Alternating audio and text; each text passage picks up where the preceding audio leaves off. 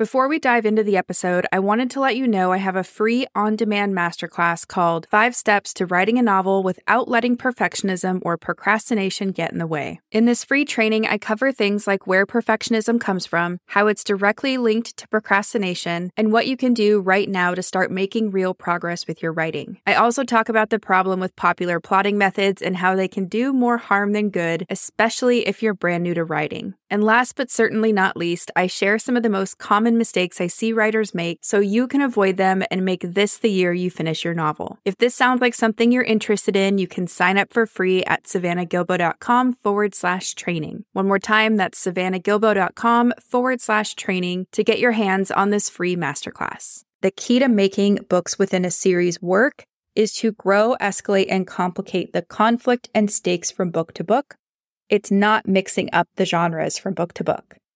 Okay, so escalating the conflict and stakes is going to pull readers into your series while mixing up the genres from book to book will push them away.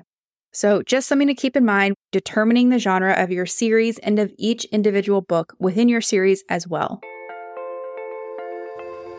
Welcome to the Fiction Writing Made Easy podcast. My name is Savannah Gilbo, and I'm here to help you write a story that works. I want to prove to you that writing a novel doesn't have to be overwhelming.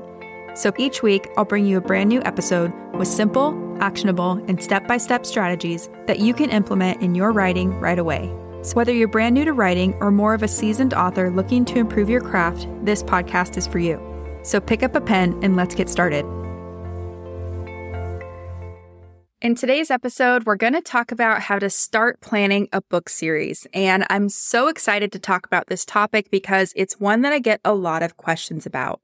So people will write into the show all the time and they'll ask me things like, how do you even start planning out a book series? How do you keep conflicts and character arcs going over such a long period of time? How do you create a sense of resolution at the end of each book, but still allow the plot to continue into the next one? and other questions like that. I get so many questions about writing a series, so I wanted to tackle the first steps in today's episode. But before we get into all those juicy details, we need to talk about what kind of series you're writing first. So there are three main types of book series that you can write. The first one is a static series, which is a series of books that features the same character or group of characters but the individual stories aren't necessarily connected, and there's typically no overarching storyline or character arc. So, an example of books like this would be something like the Goosebumps books, right? Those are individual stories that make up the Goosebumps series. The second kind of series you could write is a dynamic series. So, this kind of book series follows a character or a group of characters across multiple books in which the plot problem grows, escalates, and complicates. So this means that both the plot and the character must evolve over time. And an example of this kind of series is something like The Hunger Games. The third kind of series is an anthology series. So this type of series includes books that are linked by one or more defining elements like theme or setting, and often features a different cast of characters per book, though not always. So an example of something like this would be the Giver series. Those books take place in the same world but feature a different protagonist each time. So, those are the three types of book series that you could choose to write. But for the purpose of this episode, I'm going to assume you're writing a dynamic book series since that is the most common choice. So, with that being said, let's dive into the first five steps to take when planning a dynamic book series. Step one is to identify the theme of your series and of each book.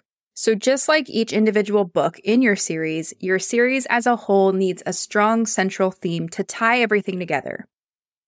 It's usually something that you can express in one sentence and it's dependent on the content genre of your series. So, for example, a series of romance novels will all speak to the themes of love, intimacy, and relationships with other people. A series of action stories set in a fantasy world will speak to themes of life, death, survival, and sacrifice. If you want to go deeper in the steps to take to figure out the theme of your series or of your individual stories, you can go back and listen to episode number five. That's called Three Ways to Figure Out the Theme of Your Story. We will link to that in the show notes for easy access. But essentially, if you can identify the theme of your series during the planning stage, you'll have an easier time mapping out the plot and character arcs in each individual book. So, for example, let's say you're writing a series that speaks to an individual's power and responsibility to stand up to evil.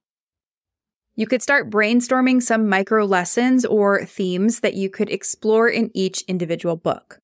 So, book one could be about learning that evil actually exists in the world. So maybe your character is a little bit naive and they didn't really know that evil existed in the world, or they didn't think that evil existed in a way that's kind of close to them. Maybe they thought it was a bigger issue that would never affect them until it did. So that could be what book one is about. Book two could be about what it means to take action and stand up to evil. So now that your character has seen evil and they know it exists, what are they going to do about it? And then let's say you're writing a three book trilogy, and so book three is going to be the last one. It could be about what happens if your protagonist friends aren't willing to stand up against evil with them. So in this book, it becomes a question of will your protagonist stand up to evil alone, or will they kind of give up and give in?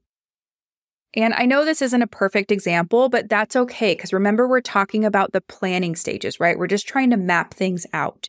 But hopefully, in the example, you can see how each individual book's theme can build on the one before it to form a final takeaway or a series theme. This is what you're aiming for in the planning stage. So, that is step one. You want to identify the theme of your series and just rough ideas of what each individual book could explore.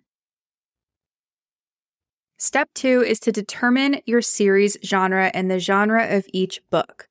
Now, in most cases, the external and internal genre of each individual story in your series is going to match that of your series as a whole. So, for example, the Harry Potter series is a combination of the action and worldview genres. The same is true of each individual book within that series. The Bridgerton books are all a combination of the love and worldview genres. Each individual book speaks to the power of love, and so does the series. And the reason this is important when you're in the planning stage is that you can use your genre framework to help you map out your series and each individual book within that series. So, identifying your genre mix is going to help you do that in a much easier way. For example, if you're writing a series of action books, you might have some ideas about what the climax could look like in a few of your books. But maybe the beginning and the middle of each of those stories is pretty unclear. If that's the case, that's okay. You can use your genre framework to flesh out your ideas and get those creative juices flowing. Because remember, your story's content genre can give you insight into a lot of things, like what your protagonist wants and needs, what's at stake, or what your protagonist has to lose or gain, which key scenes and conventions you need to include to satisfy readers, what theme or topic your story explores, and so much more. Now, you might be wondering should my series be made up of multiple genres, or should I just pick one and kind of stick to that? And the short answer is just to keep it simple. Don't overcomplicate this, especially in the planning stage. You will most likely have multiple genres at play within each of your books. So, for example, you might have a romance subplot in each of your stories, and that's great. But what you don't want to do is mix up the genres of each individual book within your series. So, for example, you wouldn't want book one of your series to be a love story, while book two is a mystery and book three is horror. And the reason for this is that it just wouldn't be a good experience for your readers, and it will likely result in them feeling disappointed if they even finish your series. Now, as a real life example of this, I loved book one of the All Souls trilogy by Deborah Harkness. It's called A Discovery of Witches if you've never heard about it. And it has witches, vampires, romance, secrets, and life and death stakes. All the things I love in a good fantasy book. But when I read book two in the series, it's called Shadow of Night, I was disappointed because it felt like a totally different kind of book from what I read in book one. So it was slower than book one and it read more like historical fiction than fantasy, which I was not expecting. And because of this, I didn't finish book two or the trilogy. So in this scenario, the author had broken my trust, and as a reader, I moved on to another book. So I want you to avoid doing this with your book series. And the point I want to make here is that the key to making books within a series work is to grow, escalate, and complicate the conflict and stakes from book to book. It's not mixing up the genres from book to book. Okay, so escalating the conflict and stakes is going to pull readers into your series while mixing up the genres from book to book will push them away. So, just something to keep in mind while working through step two, determining the genre of your series and of each individual book within your series as well.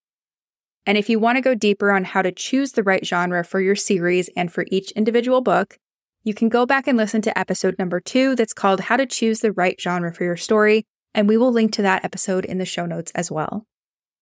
Okay, so moving on to step three. Step three is to map your character arcs across the series.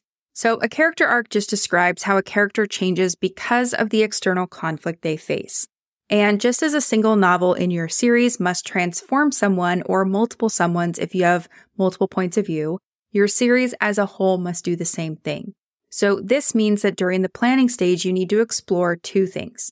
Number one, how does your character start the series? And number two, how does your character end the series? So we want to look for who they start the series as and who they end the series as. And ideally, who your character is at the beginning of your series would be in direct conflict with who they are at the end. And that's just because we're working towards that arc of change, right? So once you know your series theme, you can kind of back out how your character will change or how they start and end the series. And this is a little tip that if you're taking notes, you will definitely want to write down. So at the beginning of your series, your character is going to believe the opposite of the theme of your series. Okay, so for example, if you're writing a series that speaks to an individual's power and responsibility to stand up to evil, like we talked about in step one, your character might start the series feeling powerless and small. So they might be naive and sheltered and have no idea of the greater evil that exists in the world. That might be where they start book one, right? Then by the end of the series, not only would your character know that evil exists, but they'd be someone who believes in and has internalized the theme of your series, and they're going to be someone who takes action against evil as well. Right? So we want to identify those two key points on their arc. How do they start the series and how do they end the series?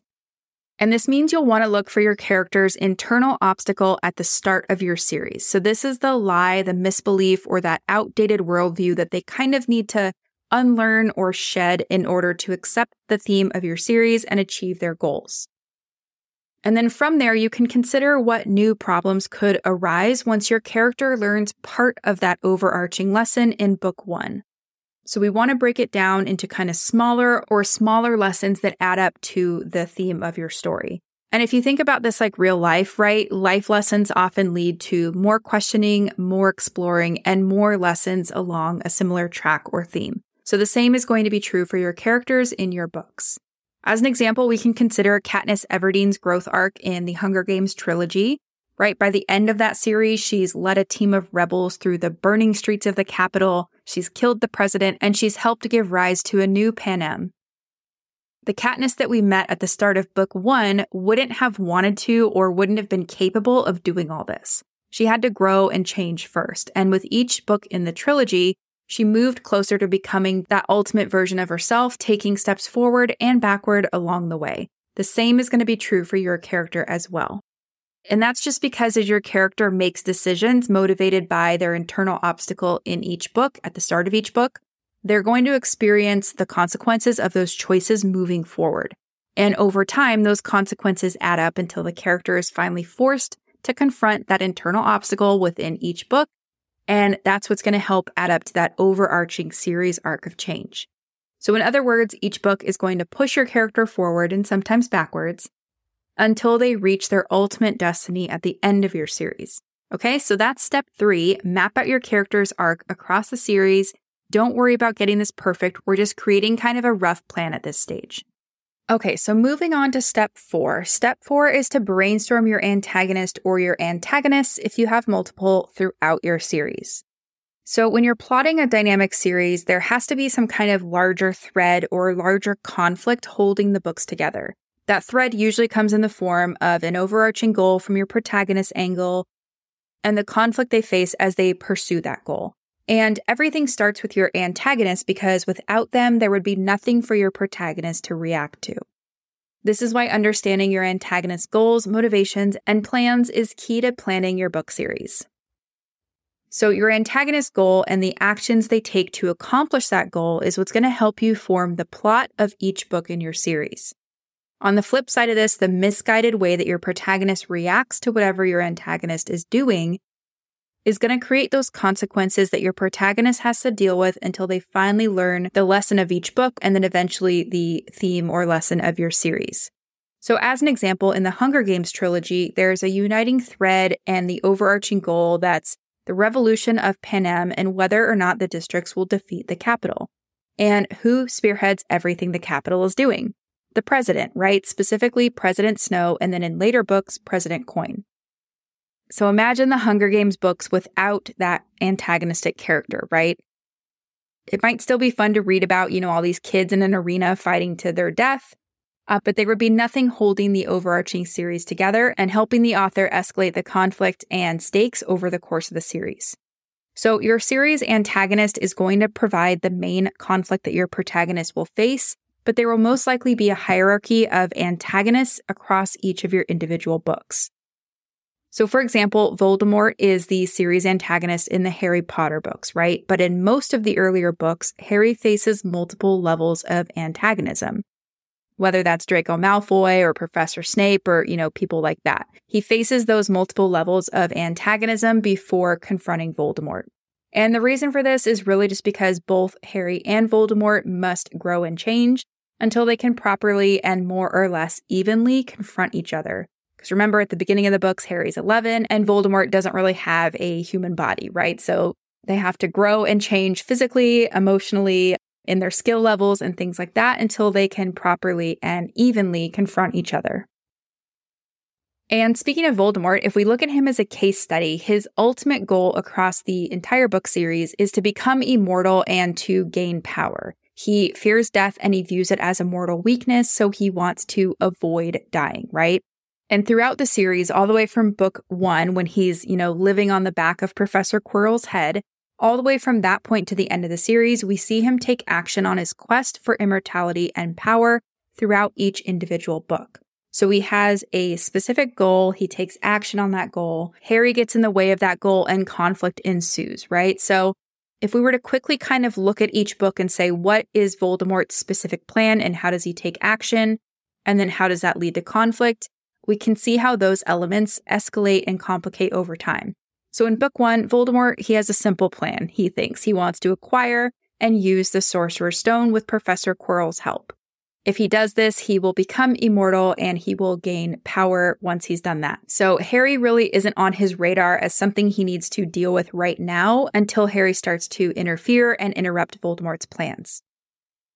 In book two, Voldemort is basically recuperating in the present, right? So he's failed to acquire the Sorcerer's Stone in book one, he's recuperating in the present and then in the past via Tom Riddle's diary and the basilisk that he summons, he's taking action to destroy the wizards and witches that he deems less than. And he's also trying to get Harry Potter out of the way so that eventually when he recuperates, he can kind of, you know, get back on that quest for immortality and power. In book three, he has a new plan. So he's going to use Wormtail or Peter Pettigrew to get Harry so that he can kill Harry if the Dementors don't do it for him already. So in this book, the Dementors are assigned to Hogwarts. They're kind of camping out there and, you know, threatening the kids every now and then and things like that. So because he's not really in his full body yet, he doesn't have the power that he used to. He's going to use Wormtail to help him get Harry out of the way. In book four, Voldemort wants to help Harry win the Triwizard tournament so that he can use, quote unquote, the flesh of his enemy to cast a spell to rebuild his body.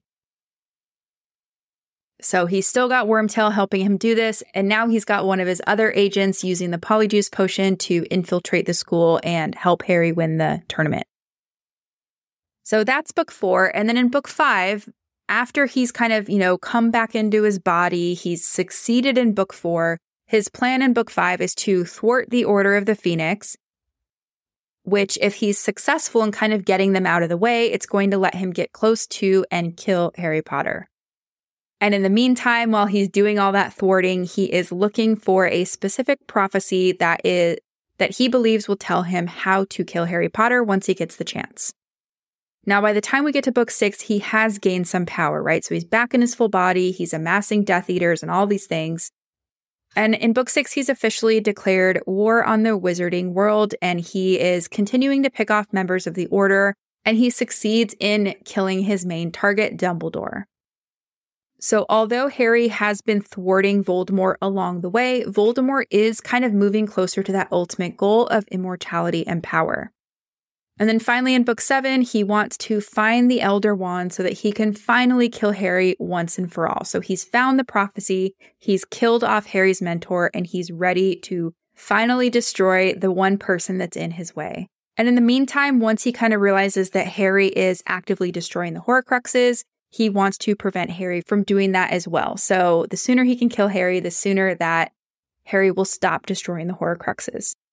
So, as you can see in each book, Voldemort has a really specific goal in his quest for immortality and power. Sometimes he makes progress on that goal, sometimes he has to go back a few steps, right? But when the series begins, Harry, he gets in the way of Voldemort's goals in kind of a reactive way, right? He's just kind of taking these smaller steps to prevent Voldemort from coming back into his full body and eventually succeeding in that quest for immortality and power. By the middle and the end of the series, Harry is taking more proactive measures to stop Voldemort and prevent him from coming into full immortality and power. So I really like this example because it really shows the individual little plans that Voldemort has on this bigger quest. So definitely a good case study and a good series that is worth studying. Now you might be wondering, what about a series of standalone books? And I did say I was going to focus on a dynamic series of books, but I know I'm going to get this question a lot. So, what do we do with the antagonist in a series of standalone books? And really, the same guidelines apply, but there's probably not going to be an overarching antagonist. So, in most cases, there's going to be an overarching genre appropriate antagonist archetype. And what I mean by this is if we look at the Bridgerton books as an example, each book focuses on a different couple, so the antagonist is a different person, right? But the antagonist is always a love interest. That's that antagonist archetype. And like we talked about earlier, the themes of each story speak directly to the point that, you know, love conquers all or love wins, right? The power of love. So just something to think about if you're writing a series of standalone books, but that's step number four. You want to brainstorm your antagonist and your hierarchy of antagonists throughout the series. And again, don't strive for perfection. You are not going to have everything figured out as you go through this planning process. We're just trying to get things down on paper so that you can start to see your series take shape. Okay, so now we're on the last step of kind of planning out the big sweep of your series. And step number five is to start laying out the plot of your series and of each individual story. So by this point, if you've followed the four previous steps, you should kind of start to see the plot of your story and each individual book develop organically. So from this point on, there are two main things I recommend doing in planning out the plot of each book. Number one is figure out the specific goal and conflict of each book, kind of like we just talked about. And then number two is figure out how to escalate the conflict and stakes from book to book. So, just to reiterate what we talked about in step four, each book in a series must have its own set of goals and conflicts to be won, lost, or resolved by the end of each installment. But the series also needs to track a larger overarching goal and conflict throughout all the books. And by doing the work to develop your series antagonist and how that antagonistic role will be filled in each one of your books, that's going to give you a lot of insight into how to do this.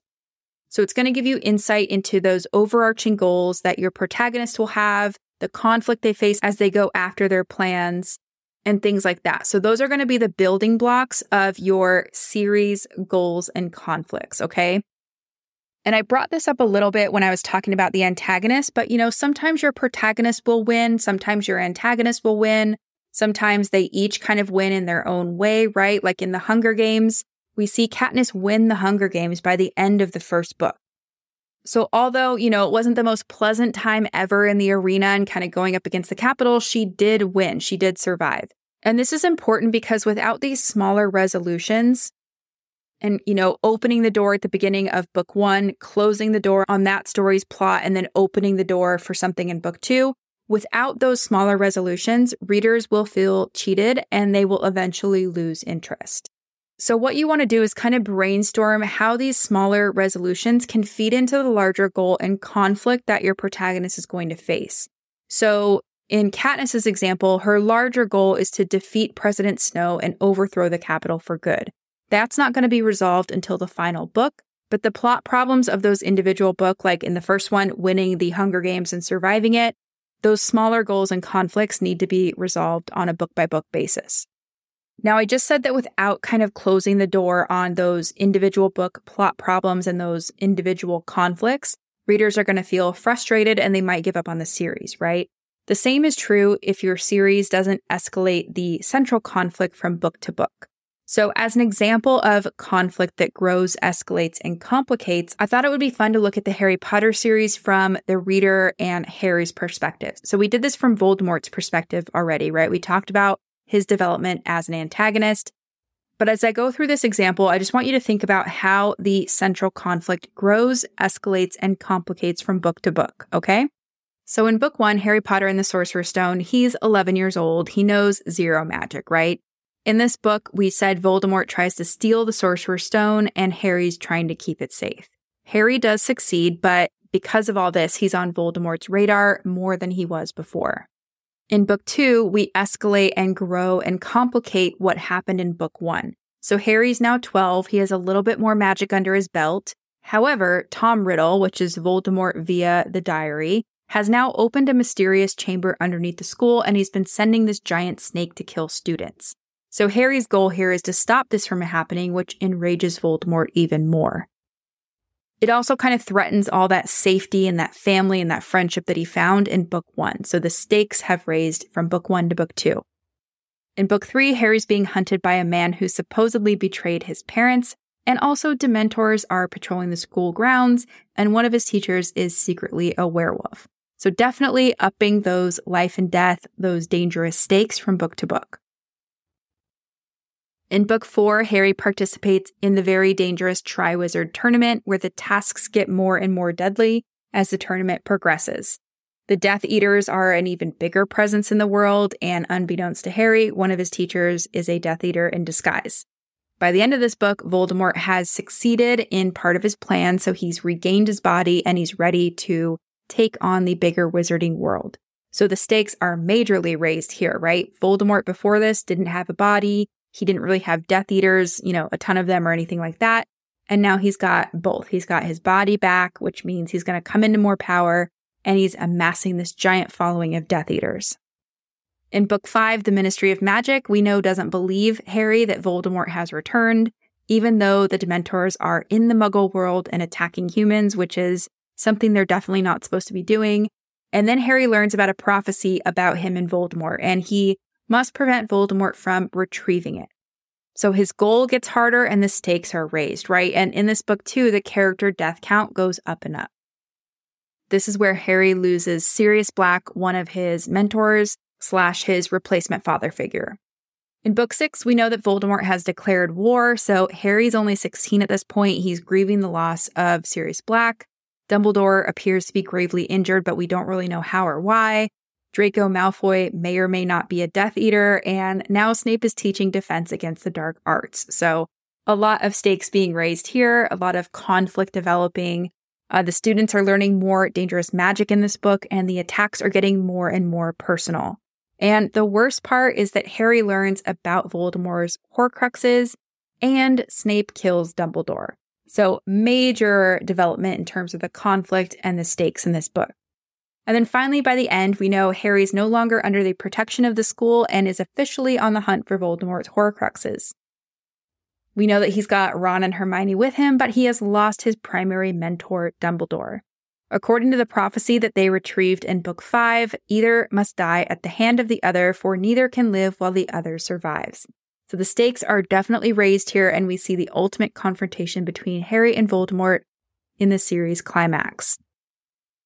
So hopefully, as I read through that, you could see how the conflict escalates. It gets harder for Harry to defeat Voldemort or go up against Voldemort from book to book. We see Voldemort actually have some wins in there, right? He gets his body back. He comes back to full power. He takes away Harry's mentors and things like that. So the stakes are being raised, the conflict's increasing, and things are just getting a lot more complicated. So in this step, I really want you to take what you've done in steps one through four and just kind of start mapping out where each book could maybe start and end. Again, you don't have to have all this perfect. Maybe in some books, you don't know what the starting point is, but you know where the ending needs to go for the series arc, things like that. It's okay. You're just kind of slotting things into where they go. and then seeing how things develop, you know, with your genre framework and as you start writing book one and things like that. So let me just recap those five steps really quick, and then I'm going to give you a bonus tip, so don't go anywhere. Step one, we said, was to identify the theme of your series and of each individual book. Step two is to determine your series genre and the genre of each book. Step three is to map your character arcs across the series. Step four is to brainstorm your antagonists or your antagonists if you have more than one throughout the series. And then finally, step five was to start laying out the plot of your series and of each individual story. Now, again, we are not aiming for perfection here. We just kind of want to get your ideas down and start helping them take shape. After this point, it's kind of natural to start thinking about your story world, right? So I always get questions about how to develop a world across your book series. And although this is not something you totally need to have figured out in the planning stage, it is something to be aware of, right? Because you want to make sure the world building is consistent across all your books and you want to build a world that plays into your story. So that plays into the themes and that impacts the central conflict and your protagonist's arc of change and all that stuff. And also, you know, just as your character needs to change, so can your story world. I find that often it's the same, you know, conflict, the same events that trigger things in your character or trigger that kind of internal change that also can start to trigger change in your world. So we talked about this a little bit in the Hunger Games example. Remember, you know, the things that start to change Katniss, it also ripples out into the bigger world and causes the districts of Panem to rise up against the Capitol. In Harry Potter, Voldemort coming back to full power definitely spurs the world into action. And once he's defeated, the world is left in a different place than it was before. So just something to keep in mind at this stage, you can start to kind of think about how your world or how you're setting uh, the groups and the communities, the political systems, whatever it is, how those things start to change in your world as well. And I really wanted to include this kind of as a bonus tip because sometimes when it comes down to growing, escalating, and complicating the goals and the conflict from book to book in your series, sometimes you need to think in terms of expanding the story world or exploring, you know, different parts of the world and different characters. So for example, you might need to kind of expand where your character goes in the world. They might need to visit new countries, new territories, or lands that were maybe previously mentioned, but we haven't been to those yet. An example of this is in the A Court of Thorns and Roses series. Uh, in the second book, we see the main character, Feyre. She goes to the Night Court. So, you know, that was mentioned in book one, but we've never actually been there by visiting this new location, it broadens the world and causes conflict for the characters to face. Also, taking your protagonist farther away from home usually organically triggers new realizations about themselves and can often either aid or kind of halt progress along their series arc. So, just something to keep in mind and just something to think about. The other thing to think about is exploring different characters in different parts of the world. So, sometimes as we progress further through a series, there are different points of view introduced. I'm thinking of the books in the Lunar Chronicles, right? We see different points of view in that series as the series progresses and things like that. So, thinking about your story world definitely isn't one of the first five steps I would take, uh, just because, you know, things like character and theme are probably more important in the planning stage, but you can still think about your story world and how it may undergo its own arc of change and how it can provide conflict for your series and for each individual books and things like that. So, as you can probably see from this episode, there is a lot that goes into planning a book series, right? As I've said multiple times throughout the episode, I don't want you to expect to have everything figured out in one or two sittings. This is something that you're definitely going to need to start and then, you know, add to over time. So, I really want you to know going into the process that it's totally normal to go through these steps once and then kind of start over and go back through them again just to you know, continue to develop and add to your ideas. So, you know, it's not just one or two times, it's it's probably a handful of times you're going to need to go through these steps. Totally normal, totally okay. Uh, but at least this will help you get your ideas out of your head and onto the page and hopefully get your series underway. So that's it for today's episode. As always, thank you so much for tuning in and for showing your support. If you want to check out any of the links I mentioned in this episode, you can find them in the show notes listed in the description of each episode inside your podcast player or at savannahgilbo.com forward slash podcast. If you're an Apple user, I'd really appreciate it if you took a few seconds to leave a rating and a review. Your ratings and reviews tell Apple that this is a podcast that's worth listening to. And in turn, your reviews will help this podcast get in front of more fiction writers just like you. And while you're there, go ahead and hit that follow button because there's going to be another brand new episode next week full of actionable tips, tools, and strategies to help you become a better writer. So I'll see you next week, and until then, happy writing.